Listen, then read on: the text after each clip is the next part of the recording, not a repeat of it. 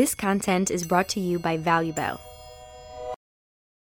ברוכים הבאים לפודקאסט דרך הלוחם עם ערן ברט, והיום אני מארח את אה, עדי רותם מבחירות אה, הלוחמות בארץ, מאמנת, מורה, אה, אימא, אישה שהולכת אה, בדרך הלחימה בעולם גברי, מצליחה מצד אחד גם לספק הישגים ברמה הלחימתית האישית וגם להעמיד אה, דורות של תלמידים בתחום שהוא מאוד מאוד קשוח.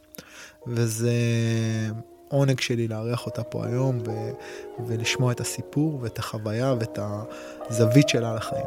ברוך הבא, עדי. תודה, אה, באמת תודה על הבחירה, תודה שהבאת אותי פה. אה, אני לא נוהגת לדבר על זה הרבה, אבל הגיע הזמן שאני אתחיל. אז זה- תודה על המקום. ככה מתבשל הרבה זמן.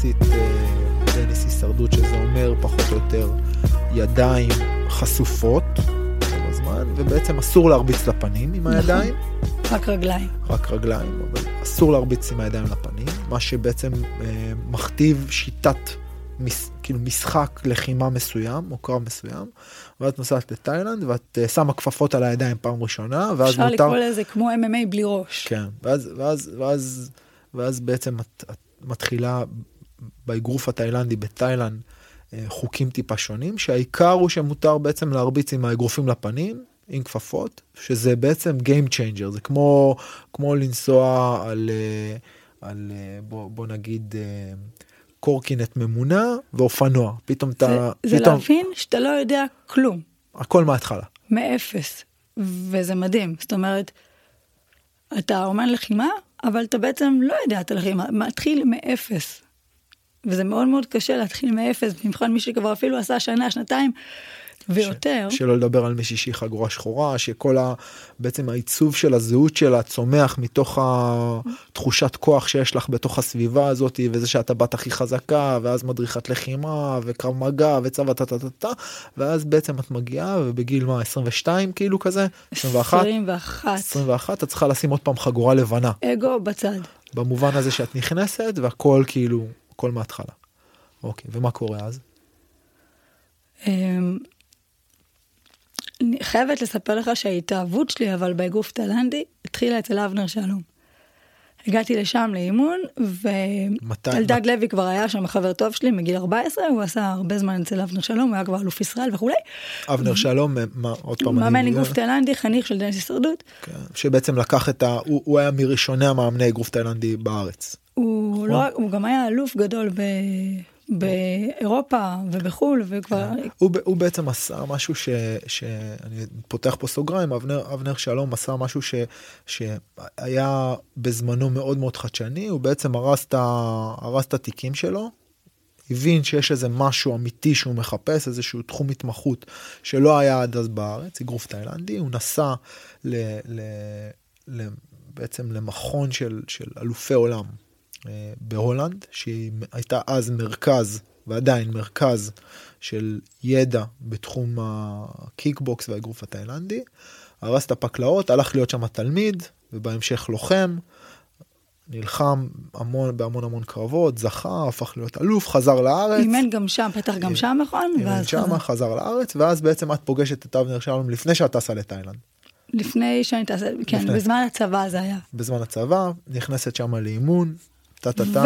ותקשיב, ו- התאהבתי בצעדים, הלכתי הביתה עם הצעדים האלה, תרגלתי את זה בדרך הביתה, היה לי שם, זה קרה, היה איזה קליק. זה קרה אז. פתאום אה, נחשפת לאיזה משהו אמיתי כזה, שהיה שונה ממה שעשית עד אז, והמשהו הזה פשוט נגע בך ו- ובכלל, החלום שלי היה לנסוע ל... לעשות טיול. לעשות טיול, לא רק לעשות טיול, החלום שלי, היה- הי- בתור ילדה הייתי לוקחת אה, אה, וידאוים מענק הוידאו בזמנו, אחר כך נהיה בלוקבאסטר של אה, אה, נינג'ה אמריקאי 123, קראטה קיד 123, אה, ספורט עולמי, מכונת תופת, אתה יודע, את כל המלל של כל הדברים האלה בעל פה. והחלום שלי אולי שגם לי יהיה איזה מאסטר מאוקינאווה, כזה מיסטר מיאגי. ובכלל אמרתי, מה, טיול אחרי צבא, אני אסע ליפן, כבר התחלתי, היה לי כתובות, היה לי יעד, הגעה. התכנון היה בכלל להגיע ליפן. ולפגוש את המורה. לפגוש איזה, כן, לפגוש איזה מורה, עוד לא ידעתי כן. בדיוק מי, אבל היה מישהו שיכווין אותי, כזה. ואז את אה, מגיעה לתאילנד. ונתקעתי שם. ומה מה, מה עשית שם? בהתחלה זה רק היה התנסות, הלכתי לגור, ב, האמת היא שזה גם, הבית ספר הזה היה אחר כך ב... ב איך קוראים לזה?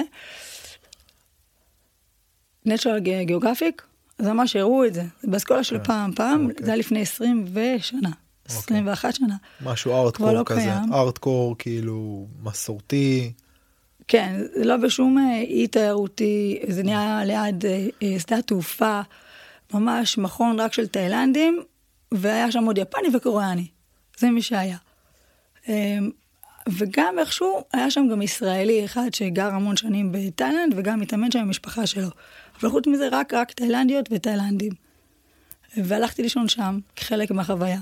וזה היה התאהבות. חזרתי לישראל, בזמנו היה לי חבר, נפרדנו, נסעתי אליו לארצות הברית, וגם שם עשיתי גוף תאילנדי במכון של אה, פרטקס בוואלי.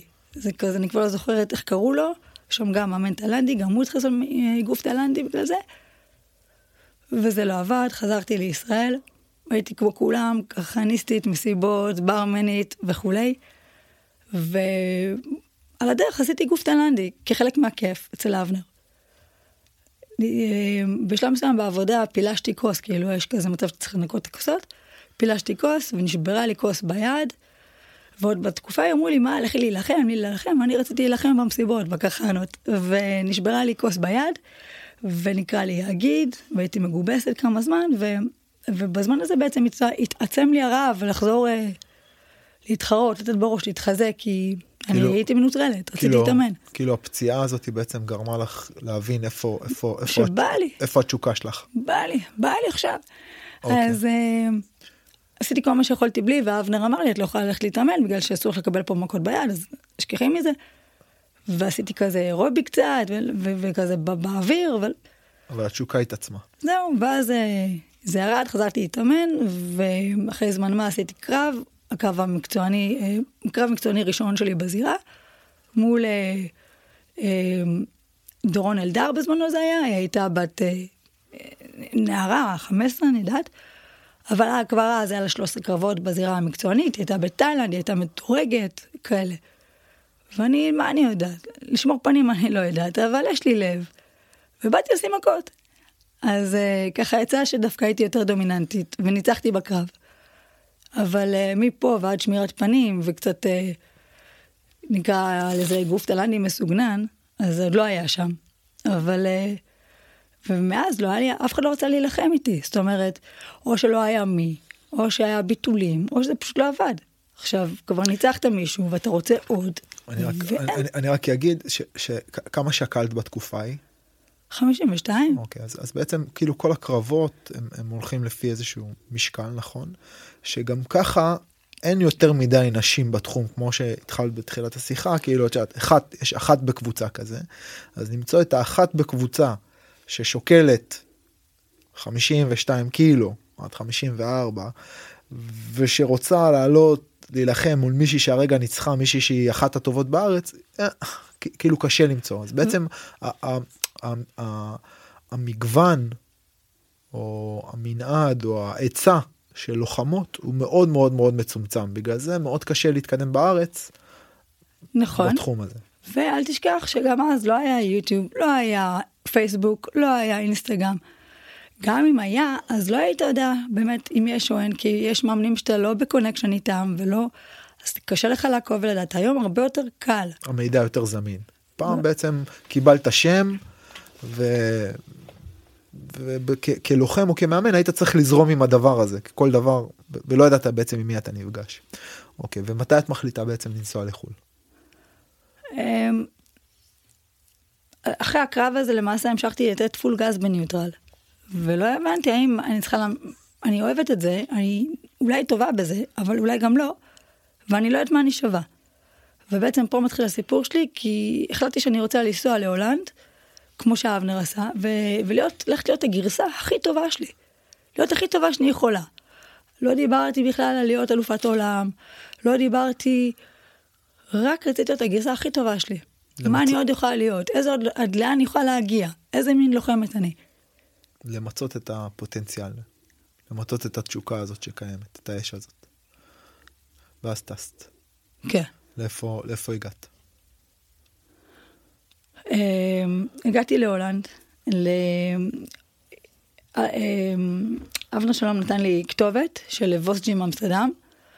בזמנו זה היה ממש ליד אדם, והוא סידר לי לישון אצל הדודה של אשתו בהרלם. זה אומר רכבת הלוך להרלם, רכבת חזור להרלם, ארבע פעמים ביום, כאילו לא חזור כזה. אמ, והגעתי, ככה הגעתי לוווסג'ים אמסטרדם. קודם כל, על איזה, על איזה שנה אנחנו מדברים? 2006. 2006. Okay. ווס ג'ים בתקופה ההיא הוא בעצם אחד המכונים הכי מובילים אולי בעולם לאגרוף תאילנדי, נכון? זה כמו, אה, כמו נגיד דוגמנות, החברה הכי הכי להיות, אה, להיות שם חתומה. כאילו... כן, כן. אני הייתי הולך על אוניברסיטאות. הייתי אומר שזה כמו סוג כזה של הרווארד או יל כזה באוניברסיטה. כאילו זה, זה ה top של ה top בתחום הזה. בתחום כן. של לחימה ואגרוף תאילנדי, מתחרים שם בעצם על, על המזרון, אה, מתאמנים אנשים שהם אלופי עולם. כאילו כן. הטופ של העולם אם אנחנו מדברים על קבוצת כדורגל זה כאילו ברצלונה ריאל מדריד מנצ'סטר יונייטד כזה כאילו איפשהו באזור הזה. ואת מגיעה בעצם עם קרב אחד, קרב אחד מקצועני, ומי המאמן שמסתכל עלייך? כאילו איך, איך בעצם מה, איוון היפוליט איוון היפוליט שהוא המאמן הראשי ב Vos Gym מסתכל עלייך כי הגעת בעצם עם המלצה של אבנר שלום. והוא אתה יודע גם הכל נכתב שם במיילים. כן. זה לא היה לא היה וואטסאפ לא היה כן, סמארטפונים. כן, הכל במיילים. ובעצם איך הוא איך הוא מחליט לקבל אותך? כאילו מה מה קורה מרגע שהוא מסתכל עלייך? מה מה. מה התהליך? קודם כל הגעתי בזמן חופש. זה אומר שאתה מגיע, הגעתי ביולי-אוגוסט, או ביוני, יש שם חופשת לוחמים, בדרך כלל בדצמבר וביולי-אוגוסט. ובעצם הקבוצה שם מעורבת בין רגיל, בגלל שאין, הלוחמים בחופש, אז אה, יש מספר קבוצות מצומצם, ובקבוצות האלה יש גם לוחמים וגם רגילים, אנשים מאוכלוסייה רגילה. זה כולם ב... ביחד ואתה בגלל... לא יודע מי זה מי. בגלל שזה בחופש או ב... כן. בכלל? לא בגלל שזה ביולי אוגוסט. בגלל שזה בעצם ב... אה, אז... הלוחמים, הלוחמים בחופש אז אין את הקבוצות לוחמים הרגילות לוחמים שרוצים לשמור על הכושר. בזמן לה... החופש מגיעים לקבוצה של הרגילים. ולשם אני מגיעה. עכשיו. שנייה, אני רק מסבר את האוזן שאת אומרת רגילים זה אומר אנשים שמגיעים למכון להתאמן כן קונים מנוי למכון אין להם אספירציות של להיות אלופי עולם או לוחמים מקצועיים הם רוצים את הדבר הזה כבעצם סוג של בין תחביב כזה שהם עושים אותו פעמיים שלוש בשבוע משהו ששומר להם על הכושר נותן להם איזה שהם איכויות מסוימות אז אלה הרגילים והלוחמים זה אנשים שזה המקצוע שלהם. הם יכולים לעבוד אולי בעוד עבודה אבל אבל בתפיסה שלהם הם הולכים להיות מקצוענים כאילו מזה הם רוצים להרוויח את הכסף ובשאיפה רוצים להיות להגיע כמה שיותר גבוה. אוקיי. אז, אז בעצם ביולי-אוגוסט את מגיעה ובעצם אין קבוצות נפרדות של לוחמים ו, ואנשים מתאמנים רגילים במכון, זה הכל מעורבב, את מגיעה לשם, מה קורה? המטרה שלי לעשות את הכי טוב שלי כדי שאני אוכל להתברג שם בליגה ההולנדית. אה, בליגה ההולנדית זה הולך, יש להם, אה, אתה מתחיל להתאמן שם, אחר כך אתה, אם אתה רוצה להיות לוחם, אתה הולך לניו ליג. זאת אומרת, מארגנים לך קרב של ניו ליג, מה זה ניו ליג? ניו ליג זה דקה וחצי כפול שלוש, או שתיים כפול שתיים, יש שם מדרגה, כל הקרבות שם הם פרופשיונל, אין שם מיגונים, זאת אומרת מגן שיניים וכפפות. אוקיי, אז אני עוד פעם, כאילו אני מפרשן אותך טיפה על הדיבור שלך, בעצם בתוך הקרבות של הגוף התאילנדי, אז יש קרבות שהם חובבנים, ואז הלוחם או הלוחמת עולים עם מיגון נוסף חוץ מהכפפות מיגון רגליים מיגון לא, ראש. לא אין חובבני. אין חובבני ואת מדברת על קרבות בעצם. מהרגע שאתה מדבר בליגה הכל מקצועני. הליגה מקצוענית ואז הזמן, הזמנים יכולים להיות, הזמנים של... הזמנים משתנים. כן, זה יכול לנוע בין סיבוב שהמשך שלו הוא דקה וחצי כפול שלושה סיבובים לקרב, זה קרב מקצועני, או שני, שתי דקות כפול שלושה סיבובים, או שלוש דקות כפול שלושה סיבובים. זה או... ככל שאתה בעצם עולה ברמה של המקצועני, אז הק- הקרב, אה, המשך שלו ארוך יותר, זאת אומרת, יותר אה, זמן סיבוב הוא ארוך יותר, ומספר הסיבובים הוא, הוא גדול יותר. ובעצם רמת הקושי גדלה, כי ככל שאתה נלחם יותר זמן, לאורך יותר סיבובים, זה דורש ממך יותר משאבים, פיזיים, כושר, סיבולת. ולא רק זה, זה מעין מסננת. הרי כן. כל מי... להולנד, נגיד לבוסני מאמסטרדם, הגיעו כל כך הרבה אנשים מכל העולם, מברזיל, מיפן, מאירופה, כל מי שרצה להיות לוחם יותר טוב, הוא הגיע לשם. אז בעצם יש לך כל הזמן אה, תחרות. Mm. עכשיו, אז כולם רוצים להיות לוחמים, אבל לא כולם באמת יכולים להיות לוחמים או להגיע לשם. אז יש להם, אה, בעולם המקצועני, יש להם בעצם את המשפך שלהם. אז למעשה הרמות הם, הם משת... זאת אומרת, זה מתחיל מ new league, קרב שכולם רוצים, הרי גם כמה פעמים מגיעים אליך למכון, אומרים, אה, אני רוצה להיות לוחם, אני רוצה להילחם, אני יכול גם להילחם בגיל 40. אין בעיה, אתה רוצה לחוות, מעולה. אז פה בארץ יש לנו interclub ים, אז שם לא. הם קודם כל, interclub ים, עוד פעם אני זה, interclub, שני מכונים נפגשים, עושים מין קרבות כאלה בין שני חניכים, כאיזושהי פונקציה של לייצר ניסיון או תחושת, תחושת קרב, נכון? תחושה. זה לא הדבר האמיתי, אבל זה מרגיש כמו הדבר האמיתי. אוקיי. ואז בהולנד יש לך את ה new league, שזה ליגה למקצוענים, אבל הדרגה הכי נמוכה. רמה נמוכה. עכשיו כמו- שם יש איזה עשרה נגיד- קרבות, שמונה קרבות, רק זה בשביל צבירת ניסיון. בוא נגיד כמו כדורגל, ליגה ד'. בדיוק. יופי. סיימת ליגה ד', אתה עולה לליגה. ג', סיימת ליגה ג', אתה עולה לליגה ב', ליגה, ואז, B class ו-A class. כן, ואז מתחילה, מתחילה בליגה הראשונה, מסדרים לך קרב, כאילו בניו ליג, מה קורה?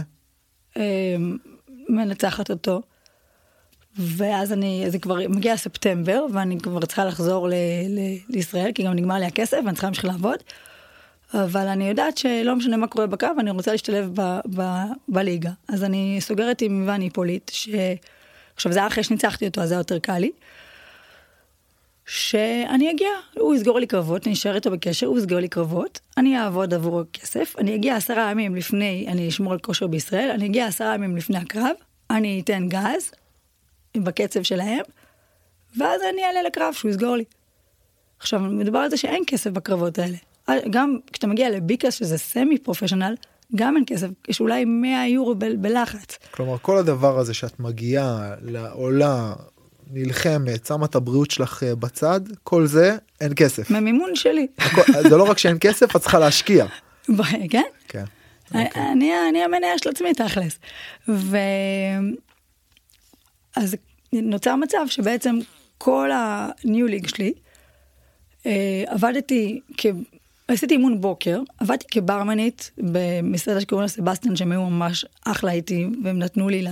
הם אפשרו לי את האופציה הזאת. עשר שעות על הבר, פיק צהריים וכולי, אוכלת, חוזרת למכון, דופקת אימון, וחוזר חלילה, זאת אומרת, אה, אימון בוקר, אימון ערב, עשר שעות עבודה בין לבין. אה, וכל פעם שאני חוזרת מהעבודה, אני אומרת, אוקיי, אה, כל הכסף, כל הטיפים שקיבלתי, אז זה יהיה ללילה, ללילה יום א' שאני אגיע. וככה אני בעצם חוסכת אה, 35 יורו לחדר עם שישה, שמונה איש בגסטהאוס, אה, וזה התחשוב היה. 35 יורו ליום, לינה. לא קורה כלום, עדיין לא תיסע לו, זה רק ה... לישון את העשרה ימים האלה שם. וככה חסכתי כל פעם. והגעתי להולנד, הוא סגר, הוא סגר לי קרבות, ואני הגעתי להולנד, התאמנתי, עשיתי, ניצחתי, חזרתי לישראל. חוזר חלילה, עד ש... אה, ולפעמים הגעתי ומישהו ראה אותי, אמר לי, אני לא מאמין, את ישנה, יש לך קרב עוד יומיים ואת ישנה בחד... ב... בדורמ- בחדר עם, מלא... בדורמטוריז, כן. כן, אני רואה עם הסטלנים האלה, ומה עם הציוד, ומה עם הגנבות, ואיפה את שמה את הדברים שלך, ו... ובואי תשני פה, ובואי תשני כאן. אז ככה הלכתי לפיזיו, ישנתי אצלו, וישנתי את זה, וכך גם אה, באחד מה... אה, אז קודם כל מה שקרה, בעצם הוכחתי את עצמי כעקבית. כבר, מה, כבר מהפעם הראשונה הוכחתי את עצמי כעקבית, והם... אנשים ראו כמה אני רוצה את זה כנראה, אז הם פשוט הם פתחו את הלב, פתחו את הדלת, והם, ועזרו לי. זאת אומרת, בואי תשני פה עד לקרב. אחת הפעמים הכרתי את אה, גבי, והיא ממש אימצה אותי אליה, והיא אמרה לי, טוב, תראי, יש לי פה עליית גג, אז כל פעם שיש לך קרב, אז חבל על הכסף הזה, בואי תשני פה בעליית הגג, קחי את המפתח, אני והשותפה לא נמצאות פה בדירה, תשני פה. אז ככה הגעתי אליה כל הזמן, ו... והתאכסנתי אצלה עד שהשותפה שלה, אה, היא והשותפה שלה נפרדו, ואמרה לי, אם את רוצה, יש לי פה את החדר, ואם את רוצה, אני אזכיר לך את החדר. אז ככה לקחתי הכל, ופשוט עברתי להולנד, לגור אצלה. אה, לגור איתה יותר נכון, ונהיינו ממש משפחה. אה, אז והבנתי שבשביל להגיע יותר רחוק ולהתקדם יותר מהר, אני אהיה חייבת להיות שם. ואם זה החיים שלי וזה מה שאני רוצה על מנת להתקדם, אני צריכה להיות איפה שכולם. עכשיו, אה, זה לא היה כזה פשוט. אה, ההולנדים עצמם הם, הם, הם מדהימים, אבל הם לא פתוחים לזרים. זאת אומרת, השלושה חודשים הראשונים שהייתי שם כטבילת האש, לא היה לי חברים, לא הייתי שם, אף אחד לא, רק הרביצו לי במכון. זאת אומרת, אף אחד לא אמר לי את החוקים. בת קיבלת מכות, אבל לא קיבלת חיבוק אחרי. לא, לא, לא היה לי חברים, אני זוכרת שהייתי יוצאת, בואנה, קראתי כל כך הרבה את הרלן קובן, כי זה מה שהבאתי איתי, בחיים לא קראתי כל כך הרבה. לא היה לי חברים שם, זאת אומרת הייתי שלושה חודשים בודדה, הולכת, חוזרת מהמכון, מקבלת מכות, בדרך חזרה מהמכון אני יושבת ואני כותבת בדיוק מה שעשינו בשיעור. אחר כך חוזרת, אוכלת שם אצל הדודה אה, את הארוחה שהיא הכינה לי מראש, כי סגרתי את התזונה, וכותבת, שמאל, ימין, הוק, הוק, בלוק, אחר כך מה עשו, איפה הדיפולטים שלי, ככה, יש לי עד היום מגירות שלמות של פנקסים, של אה, תכתובות שכתבתי, כל מה ש... מי נתן את השיעור, מתי, אה, וכולי, זאת אומרת, באמת הכל הכל רשום לי, ואני לא טכנולוגית, אז הכל כזה ממש פנקס אמת. אה, ו, וגם במכון לא באמת קיבלו אותי, זאת אומרת, אני הישראלית, אני, אה, אה, איך שנכנסתי לקבוצה, אחר כך בספטמבר התחילה חזרה הקבוצה של המתחרים, ואיך אני נכנסת לקבוצה, מסתכלת עליי אחת, אומרת, אה, זה בעברית, לא משנה. אז אה, קוראים לה איבון, היא מסתכלת עליי, אומרת, אה, אוקיי, מה?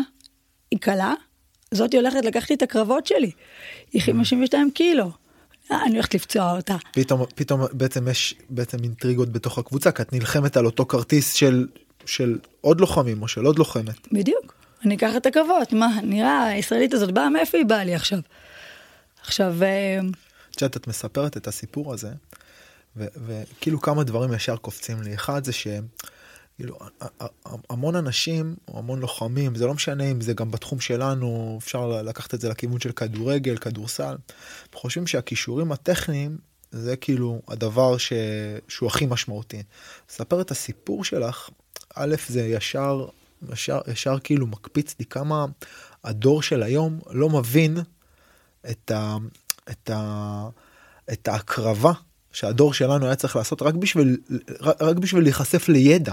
היום כאילו אתה אתה אתה אתה אתה מקליט כאילו הכל הכל קופץ לך אתה רוצה מכון אתה אתה אתה אתה אתה ואז רק רק על להגיע למכון רק כאילו על להיכנס רק על להתקבל כאילו כמה שתיים ההקרבה בעצם כמה הקרבה צריך לעשות כמה בשביל בשביל ללכת לפאשן שלך ו, ולבחור בדרך הזאת ולהגיד אני מוכן להתקלב כאילו הכי ואני מוכן לשים את כל, את כל המשאבים שלי. שמתי את כל החסרונות על ה...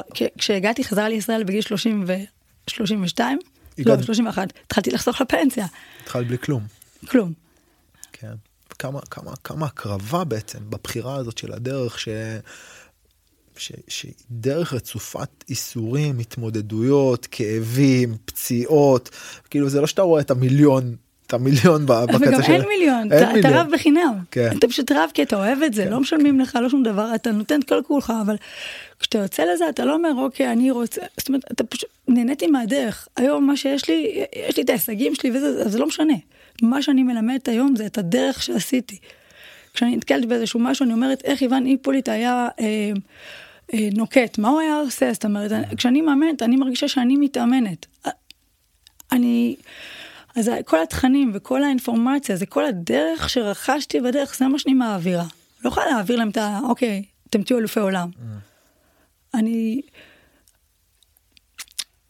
זה האהבה שלי לשם. זאת אומרת, באמת, אני מדמיינת אותי אה, שם. Mm. אה, כשאת, אה, כשאת מסתכלת על הדרך הזאתי, אז, אז מעבר שנייה, אני שם שנייה בצד את הדרישות הפיזיות. אוקיי? מה אתה צריך לעשות ברמה הפיזית. יהיה גם מעניין לשמוע על זה. אבל, אבל מה, מה את יכולה להגיד לי שבעצם, איזה, איזה סט של כלים מנטליים, אדם שיוצא לדרך כזאתי, צריך שיהיה לו? כלומר, מדברת על, על זה שאתה לבד הרבה, על זה שאתה צריך לנסוע, לחזור, על זה שאתה צריך כאילו להיות אה, מול באיזשהו סוג של בדידות. אז איזה, איזה כלים מנטליים? תשמע, מה, קודם כל צריך להיות המנטליות? אה, נחוש, המון נחישות. אני לא מדברת בכלל על מוטיבציה, כי מוטיבציה היא אה, באה מבחוץ בכלל. נחישות זה משהו מאוד פנימי, מוטיבציה זה משהו חיצוני. אז הנחישות שלך גורמת לך ל- ללכת קדימה. אה, צריך אה, לב ענק. רצון, עוד פעם, אם תחשוב על זה, לא רציתי להיות אלופת עולם, אף אחד לא הלך להיות אלוף עולם. אף אחד לא הבטיח לך שתהיה אלופת לא העולם. הלכתי גם, זה לא היה הכיוון, רציתי להיות הלוחמת הכי טובה שאני יכולה להיות. הכל התחיל מזה. ואז דברים נפתחו ונפתחו, ואני זוכרת שעשיתי קרב בזון האוס, ואנדרי מנארט מג'ירו ג'ימבלה אומר לי, you have big heart. כזה, ואז הופ, אמרתי יואו, פתאום קיבלתי התרגשות כזאת, כי אנדרי מנארט ניגש אליי ואמר לי את זה, ואנחנו לא מכירים. אנדרי, אז- אנדרי מנארט אה, זה, זה בעצם המאמן של המכון המתחרה של ווס-ג'ים.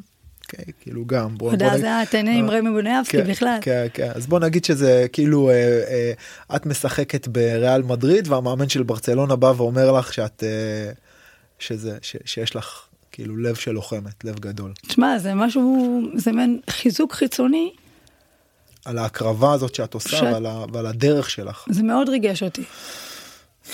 אמ, לאורך כל הזמן, מדי פעם, הרי בגלל שלא היה לי דרכון אה, אירופאי, אז בעצם נכנסתי על ויזה של תייר, והיה אסור לי לעבוד.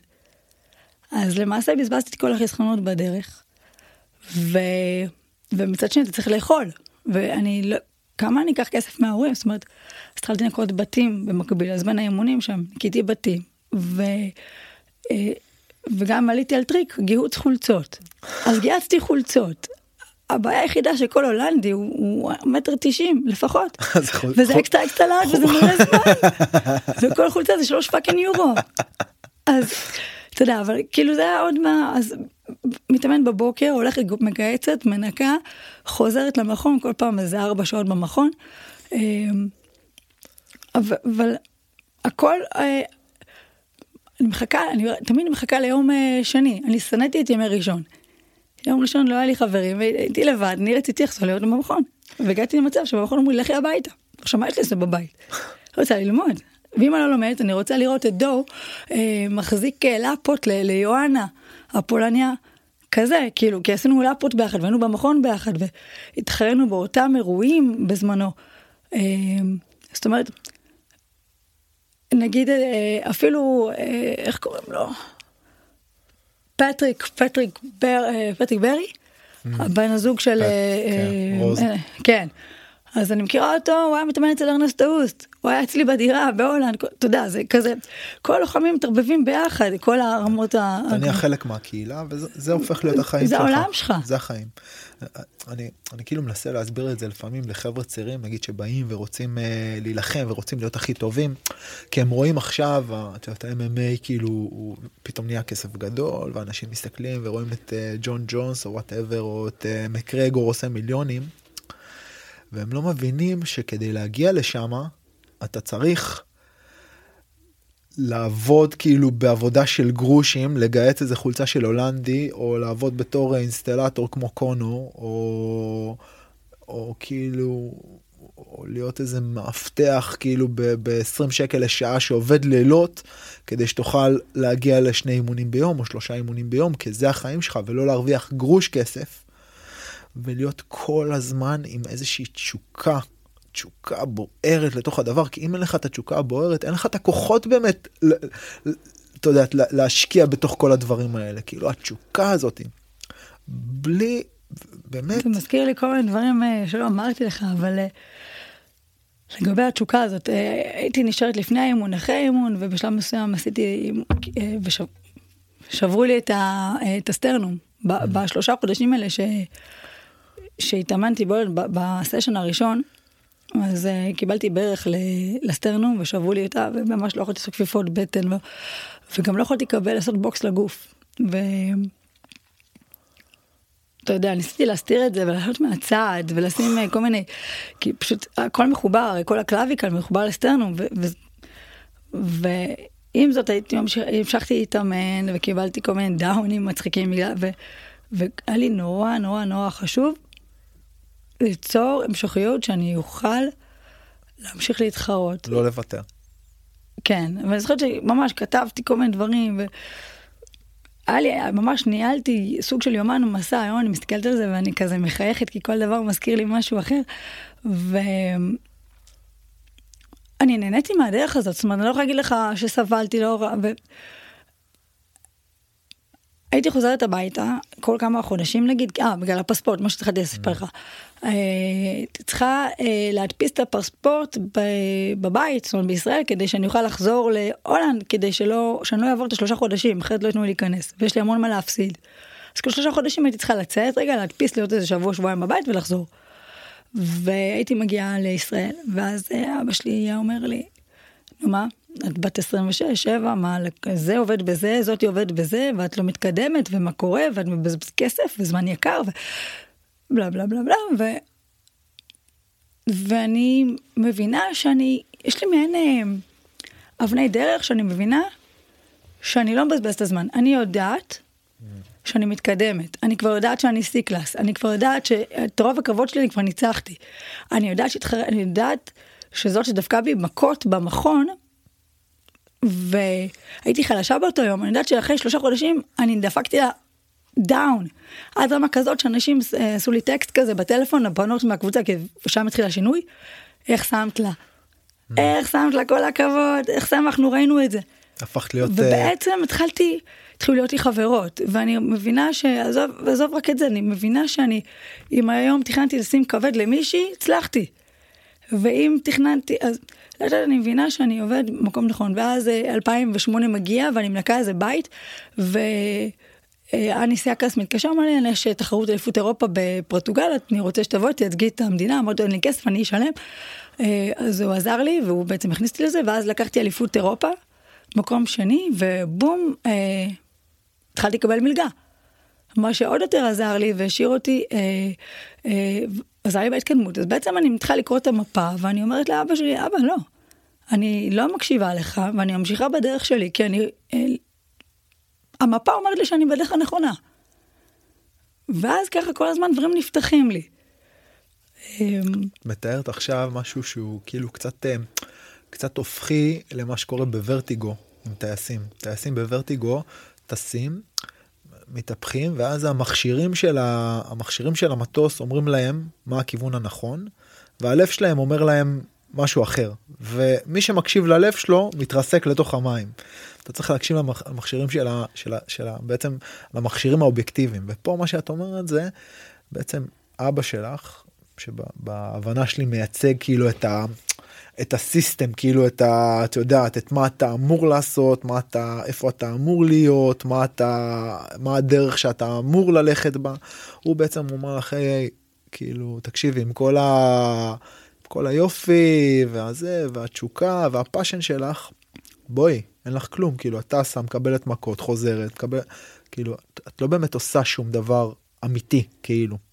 מצד שני את אומרת בתחושה שלי אני פתאום רואה שאני מצליחה להשיג דברים, ויש לי התקדמות, כאילו דברים קורים, גם ברמה המקצועית, אני נכנס לנבחרת, אני מנצחת קרבות, גם בתחושה האישית שלי, אפילו שזה דברים קטנים כמו סימנתי לעצמי מטרה במכון, אני אה, פוגעת לפרטנרית הזאתי בכבד, או אני עושה את התרגיל הזה, או פתאום אני הופכת להיות חלק ממשהו ואני מרגישה שהן מדברות איתי שהן ואני מרגישה שיש התקדמות וזה מה שהלב שלי אומר ואני הולכת עם הלב.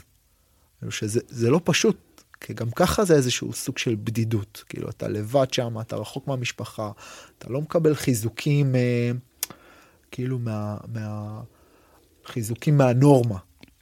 נכון אין לך עבודה מסודרת אין לך כאילו בעל שני ילדים כאילו זה, זה אתה רק מבזבז כסף, אתה רק- אתה לא מרוויח כסף, מה עם העתיד שלך?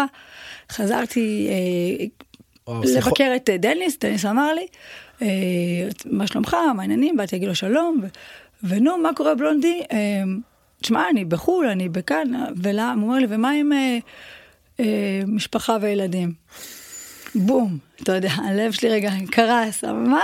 כאילו אפילו שאת מצליחה להגיע הכי רחוק ש, שבחורה ישראלית מצליחה להגיע, ישר זה חוזר לשמה. כן, מה המשפחה מהילדים? מי, עכשיו, כשהייתי קטנ, קטנה, אגב, שאלו אותי, אה, דיברנו על חתונה, אז אמרתי, מה, מי, אני, ילדים, חתונה, מה פתאום, לא יקרה. אז חתונה, אז כל היום יש לי באמת ילד, אבל אה, לא התחתנתי, כי לדעתי זה פשוט מיותר, אני לא צריכה טבעות, יש לי, יש לי, יש לי מילה ויש לי הסכמים שבעל פה, ואני, זאת אומרת, אמרו לי, "ת- תשתני, אני, ואני חושבת שזה לא נכון, זאת אומרת, מה שאתה אומר בתור ילד זה לא בהכרח כי אתה לא מבין או לא יודע, אתה, יש דרכים שונות בעולם. ומלא אנשים אמרו לי, את לא חושבת נכון, את חכי, את עוד תתבגרי, את תחשבי אחרת, חרטא. אמ, אנחנו ניזונים מהרבה דברים שאנחנו כאילו צריכים לעשות בגלל החברה. ואם הייתי מקשיבה, למה שהחברה אומרת. אולי לא הייתי מגיעה לאן שהגעתי. כן. זה תמיד ה- הדיסוננס, ברגע שיש לך איזשהו קול פנימי אותנטי, שאומר לך משהו שהוא שונה מאוד ממה שהחברה מצפה, מה, כאילו מהנורמטיביות החברתית שלנו, שבארץ היא מאוד מסלילה אותך, מהדיבור שלנו על בנים בנות, כאילו, תופ... כאילו בנות שתופרות למול הבנים שעושים מלאכה בעץ, בנים שעושים מתח למול בנות שקצת מסתלבטות בצד, כאילו הסללה הזאת היא דרך הצבא. מאוד- הון. כן, כן. ישר, כאילו הסללה הזאת היא ישר מייצרת לך איזשהו כיוון מסוים של מה נכון ומה לא נכון.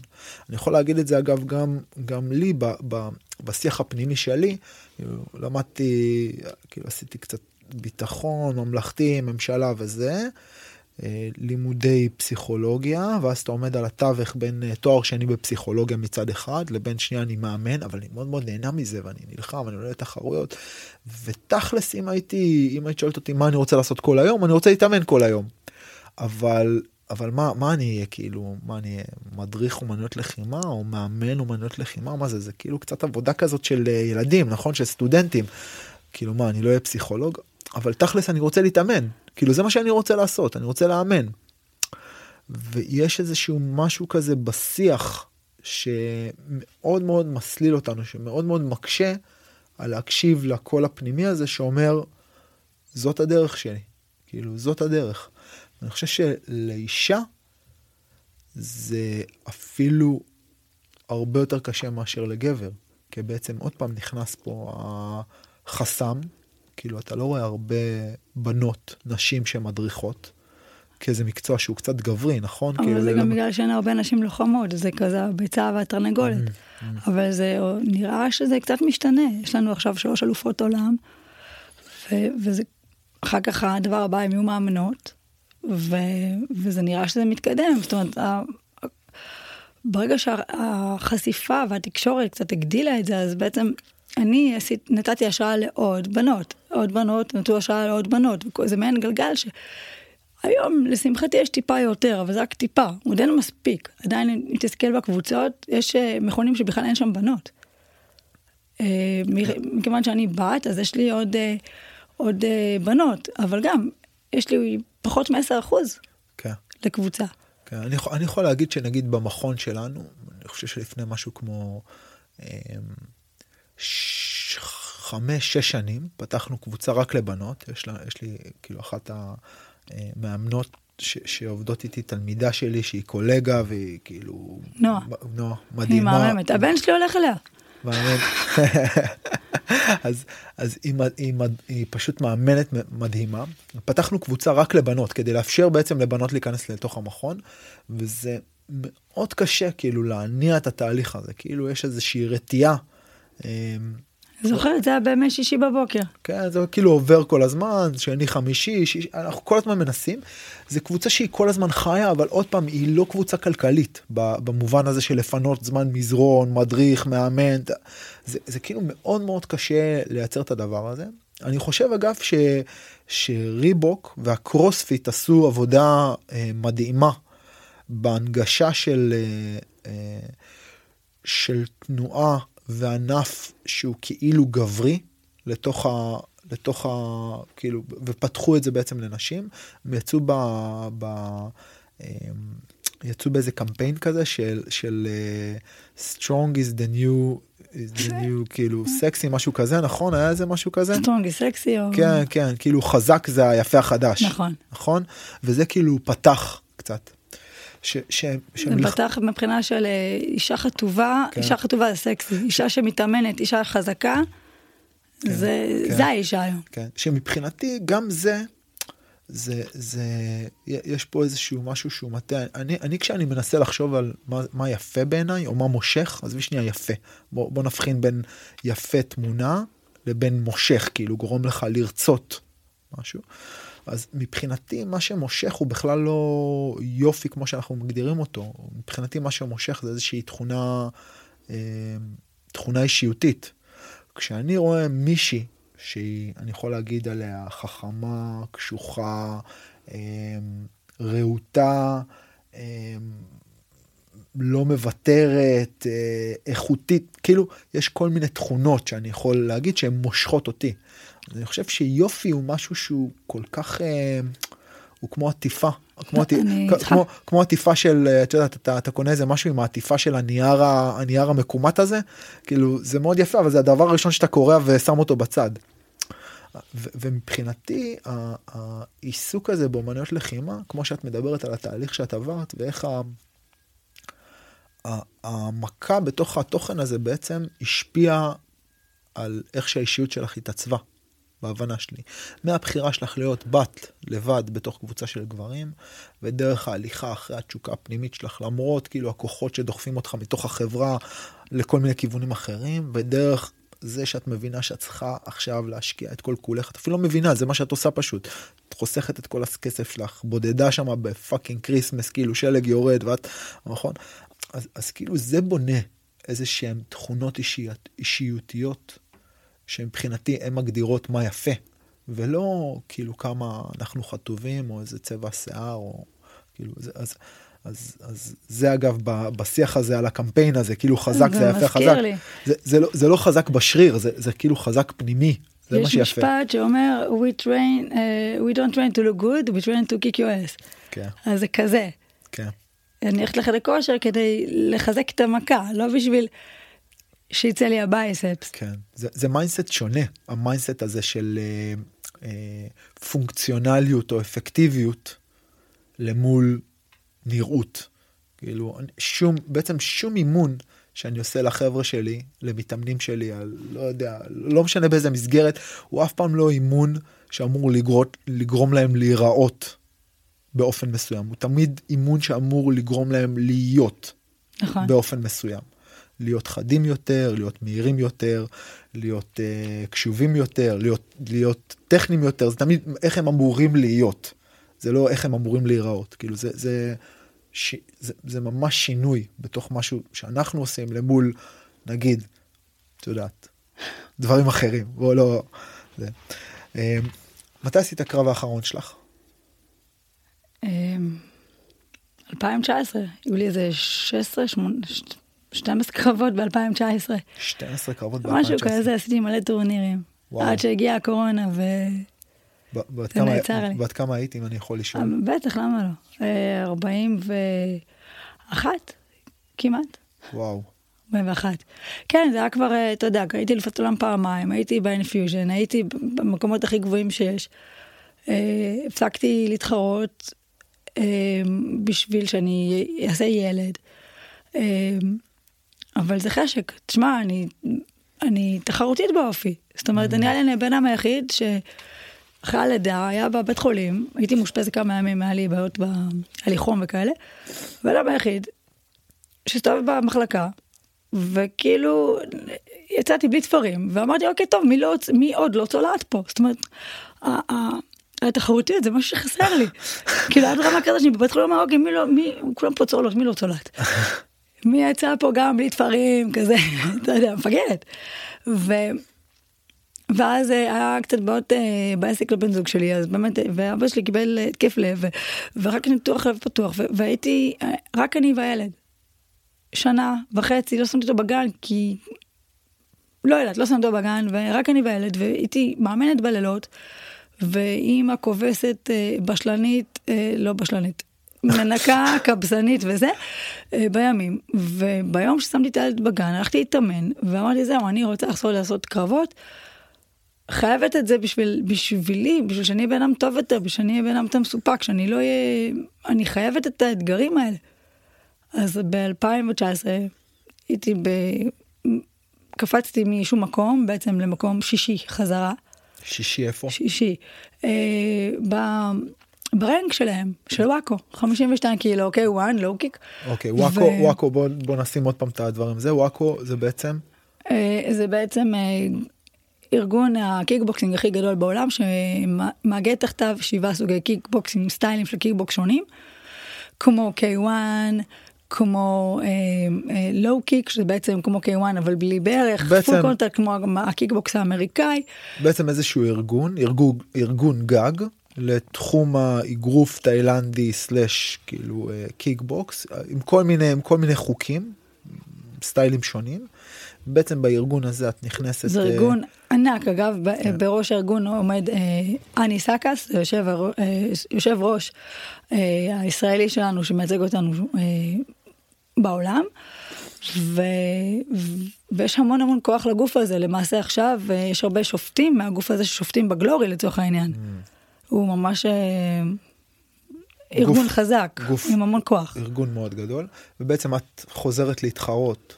הבאת ילד, שעה טובה, אני בת 40, שנה וחצי, טחנתי איתו בבית, בישלת, כיבסת, שיחקת את תפקיד האימא, אמרת אחלה, שמת אותו בגן, ואז בעצם התשוקה שמה היא, היא, לא, היא לא נחבאת. תשמע, אני נוסעת לעשות קרב, אני הולכת לעשות מה שאני הכי אוהבת, יש לי שקט מהבית, חדר רק בשבילי, מחר אני רבה מכות, תשמע, זה חופשה. חופשה. אז אה, זה פטנט של חופשה. אז, אז בעצם הלכת לשם, התחרט, 2019, והמשפחה, בעלך, את, אין פחד, כאילו, בוא, בוא, בוא, בוא נגיד ככה, נסבר את האוזן, השנות השיא של ספורטאי בתחום הלחימה, איש לחימה ש, שבעצם מתחרה, בוא נגיד שנות השיא 20 עד 30 כזה, 32. גג בדרך כלל. כן, גג. ואז בעצם מה, ש... מה שקורה הרבה פעמים זה א', מגיעים חבר'ה צעירים, רעבים, פיזיים, ואולי הכי חשוב, בלי, בלי פציעות, כאילו לא סוחבים על עצמם שנים של התעללות פיזית שאנחנו כאנשי לחימה עוברים.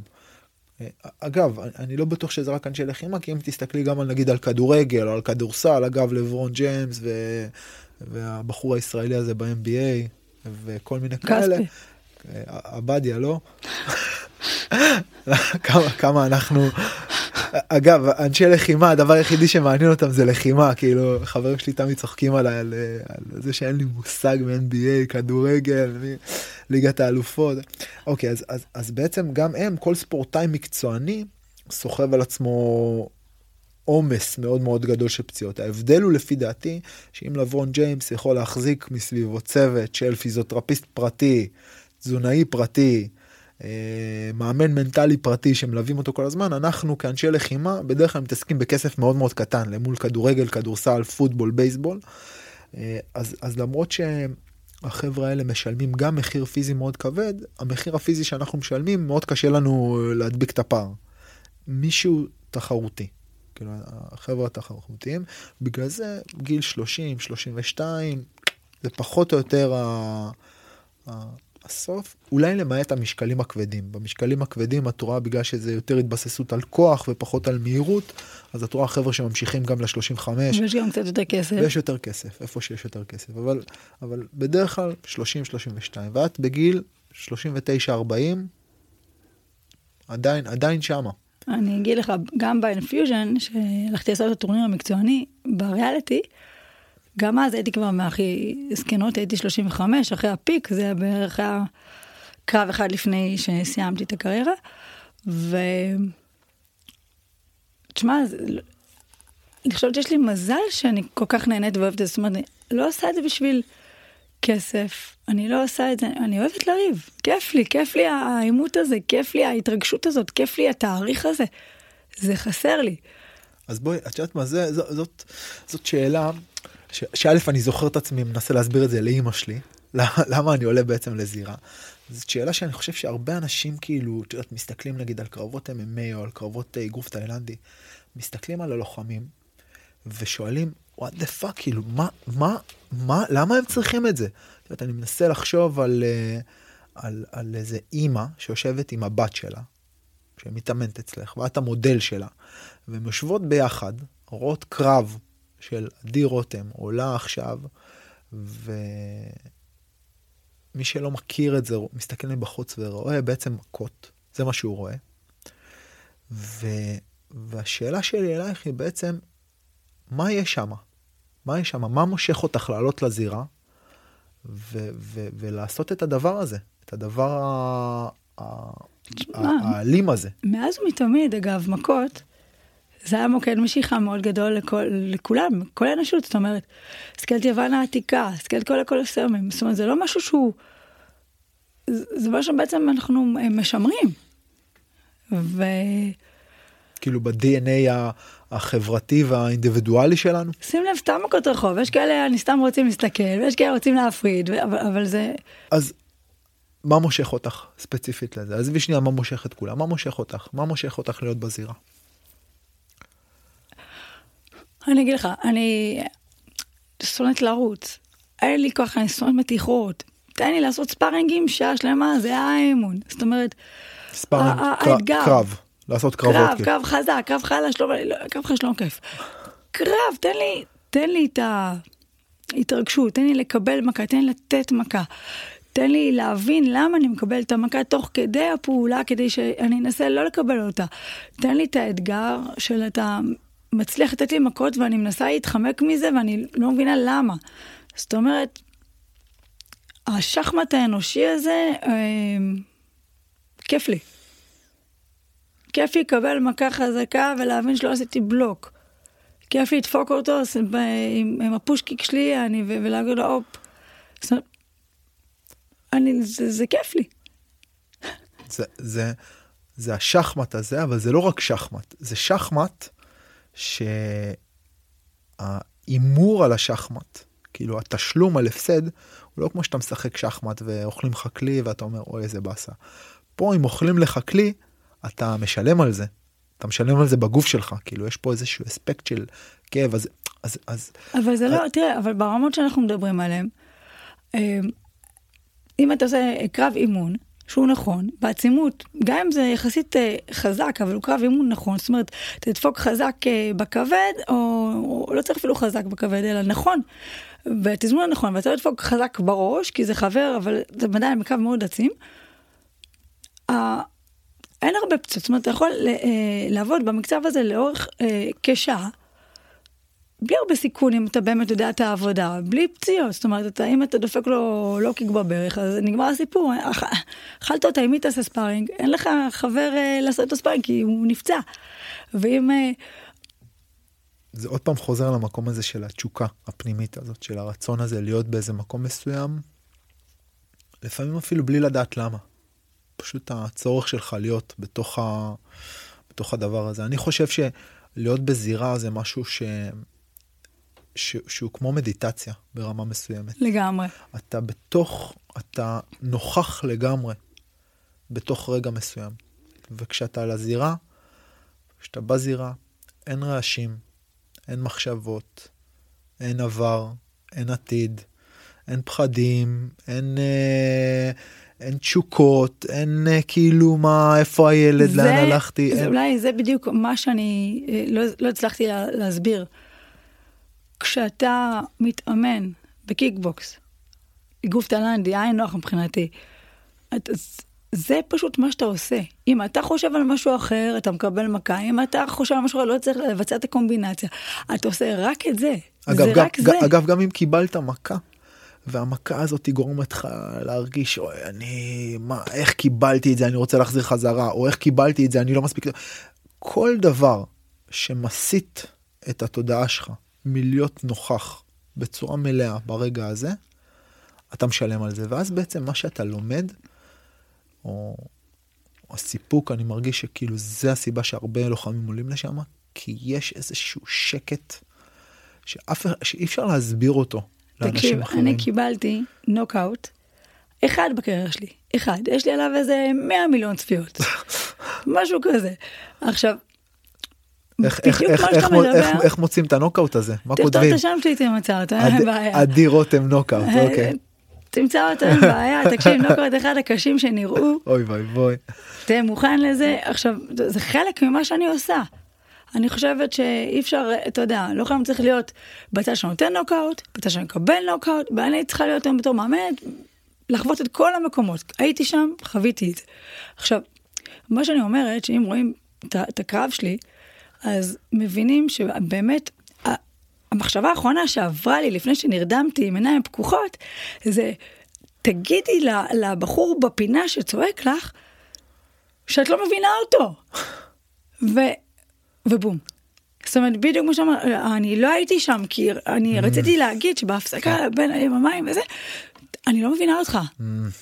וואו. וזה תראה לי את כל הקרב. זאת אומרת, היה לי בעיה עם הטווחים, ו- ו- ולא הבנתי את הפינה. לא היית נוכחת. כאילו זה משהו שהפריע, ישב כאילו, ישב שם, ישב מאחורה. ולא הייתי מספיק ערה אחר כך בשביל להגיע לשלב הזה.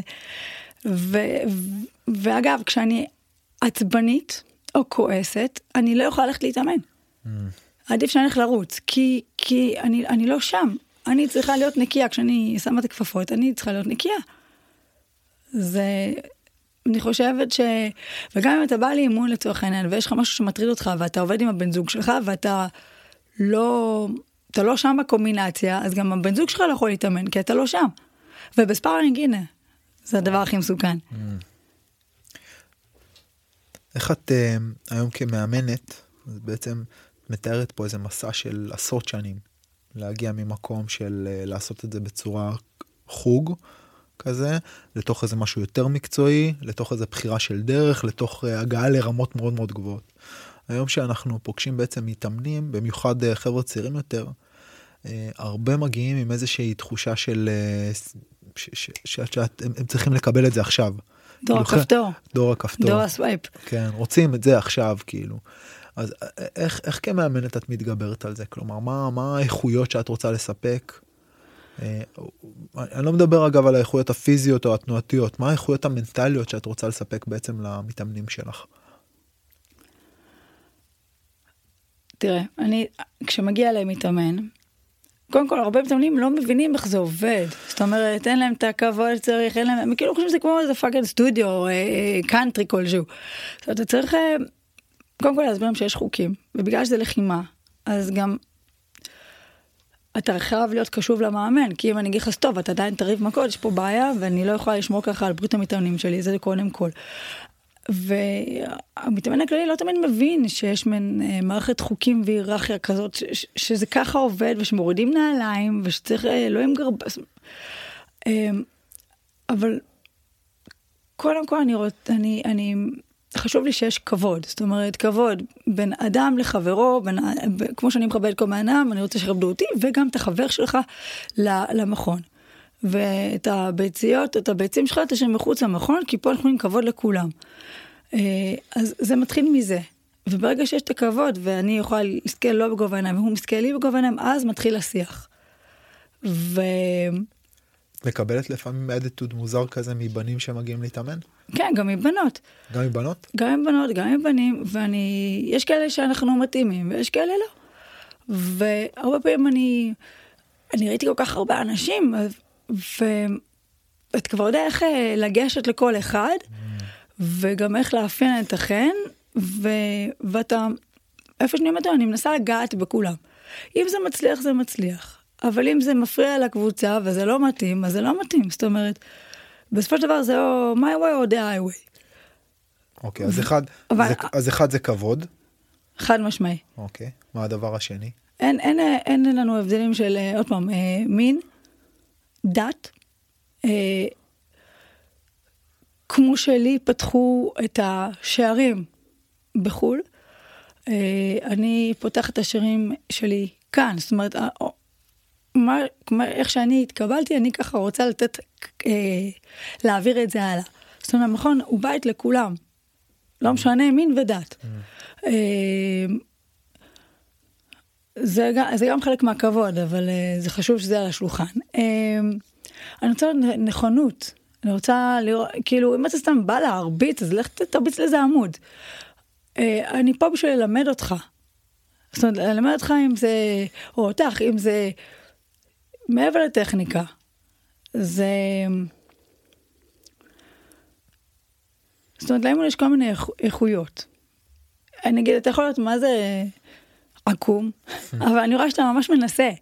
והג'אב שלך היא לא כזאת, היא כזאת, אבל לפחות אתה כבר לא מרביץ לאחור כשאתה נותן ג'אב קדימה. אז אני יודעת שאכפת לך ואתה רוצה להשתפר, ו- ואני אעזור לך איפה שאני יכולה וכמה שאני יכולה, כי אתה רוצה. ואם אתה רוצה, אני אבוא לעזור לך. אבל אם אתה לא רוצה, אז למה תבוא? אז... אה, עוד פעם, אני לא חוג של לבוא ולשרוף. כן, זה חלק מה, מהאימון, לבוא ולעשות את הקונדישן שלך, אה, גם ללמוד, גם ליהנות, כי בסופו של דבר, אם אתה לא נהנה באימון, אתה לא תגיע. ואף אחד מאיתנו לא רוצה ללכת להתאמן ולסבול. אז, אה, אז, ובגדול, כשהגעתי להולנד, ראיתי כל כך הרבה אנשים עושים לחימה, ויש כל כך הרבה אה, אה, מכונים בעיר, ואמרתי, וואו, הם, הרבה אנשים פה הם לא לוחמים, הם מתאמנים כלליים. המשימה שלי כשאני באה לעיר, לתל אביב שהגעתי, זה לחשוף את כל מי שאפשר לתחום הזה. כי זה תחום נהדר, ואני רוצה להיות השליח, ולפתוח את זה לכולם. מה הפלוסים מבחינתך של התחום הזה? למה מישהו, עכשיו את צריכה להסביר למישהי או מישהו, למה זה צריך להיות הספורט שהוא עושה, במקום, אה, לא יודע מה, חדר כושר, ריצה, אופניים. עזוב שבשעה מה... אתה עובד על כל עשרת מרכיבי הכושר הגופני. זריזות, גמישות, אה, אה, אה, סבולת, כוח, כוח מתפרץ. מעבר לכל זה, אתה, האירובי שלך הוא אירובי גבוה כי זה צורה של אינטרוולים. אתה עובד על, ה, על המוח שלך, הרבה אנשים שעושים מוזיקה, נגיד, הם מגיעים אליי כי הם מדברים בקומבינציות. Mm. נגיד, אה, סאונד של קומבינציה יכול להיות סתם. אז, אז הם גם המוח עובד. נגיד איפה שאני התאמנתי, אז לא הבנתי שום מילה בהולנדית אז. גם היום רק טיפה. ו- ובעצם אני זכרתי הכל לפי הקומבינציות. זאת אומרת, לפי, לפי, לפי האינטונציה של ה... לפי המקצבים. כן. אז זה... אז גם המוח עובד, וגם כל עשרת מרכיבי הכושר הגופני עובדים. והשרפה הקלורית היא, היא גדולה וגבוהה כי זו צורה של אינטרוולים. אתה נהיה יותר חד, יותר אה, מלא בביטחון, אתה זז יותר טוב. זה עובד על, אני חושבת שזה הספורט האולטימטיבי.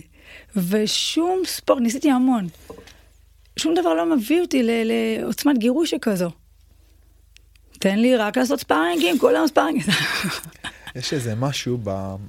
במרחב הלחימתי, שבעצם מערב אה, שני אספקטים שכמעט ולא קיימים בענפי ספורט אחרים, שזה האספקט הטקטי והאספקט האסטרטגי. כאילו, כשאתה ניגש וככל שאתה עולה ברמה שלך, בעצם הטקטיקה והאסטרטגיה הופכים להיות נדבך יותר חשוב בניהול המשחק שלך, למול הרמה הטכנית. כשאני מסתכל נגיד על אה, מישהו שעושה חדר כושר, או על מישהו שרץ, או על מישהו שעושה אופניים, במיוחד אם זה ספורט יחידני, אבל גם בספורטים קבוצתיים, אתה, אתה משחק בקבוצה כדורגל, אז ברור שיש איזשהו אספקט טקטי, אבל עדיין אתה חלק שנבלע כאילו בתוך הנוף הכללי של הקבוצה, אז יש טקטיקה קבוצתית, אבל כשאני עושה קרב מול מישהו, מהר מאוד, כאילו, הנדבך הטקטי תופס איזשהו חלק, ובגלל שהנדבך הטקטי הוא כל כך חשוב, הקוגניציה שלך, כאילו, כלומר, החלק החושב, המתכנן, הרואה קדימה, המשליך, מה יקרה אם אני אעשה 1, 2, 3 והוא יעשה 3, 4, 5, כאילו, האספקט הזה נכנס כל כך חזק, אז אתה בעצם כל הזמן מערב כל מיני מערכות שונות שבדרך כלל לא יוצא לנו לערב אותם בספורט. אני אפילו לא מדבר על אה, להתעמת מול פחד או מול חשש. משחק פשוט של אה, ממש מתאמנים מתחילים, משחק נגיעות כתף, קח שני אנשים שלא יודעים כלום לחימה, תן להם את המשחק של, אני לא, או אפילו פינוקיו, פאף, תוך שנייה וחצי עולה להם דופק, ל... הם לא מבינים, מה זה, חלת דופק. בבת אחת אנחנו כולם, הם נהיים ילדים, נכון? כן. כאילו חוזרים חזרה לג'ויפולנס הזה. אבל זה, זה פתאום כל המערכות שאתה לא, זה לא עובד בשום מקום אחר. כשאתה רואה משקולת זה או שאתה מרים אותו, או שאתה לא מרים אותו, או שהיא כבדה מידי ולא הצלחת, או שאתה מרים אותה ועל הכיפאק עושה כמה חזרות. אתה יודע, עשית, אבל פה זה... זר לא יבין זאת, נקרא לזה כך. לגמרי. טוב, אולי שאלה אחרונה לפני שאנחנו מסיימים הזמן קצר שלנו. אה, מה, מה, אם היית יכולה לתאר לי את ה mindset המושלם של לוחם, כאילו מה התכונות שמגדירות לוחם מבחינתך, ככה באינסטינקטיביות. תראה, אה, קודם כל אמונה בעצמך, אה, נחישות כמו שדיברנו עליה, והארד וורקר, וזה אחד הדברים הכי הכי חשוב, אתה יכול שיהיה לך טאלנט מה שאתה רוצה, אבל הארד וורקר.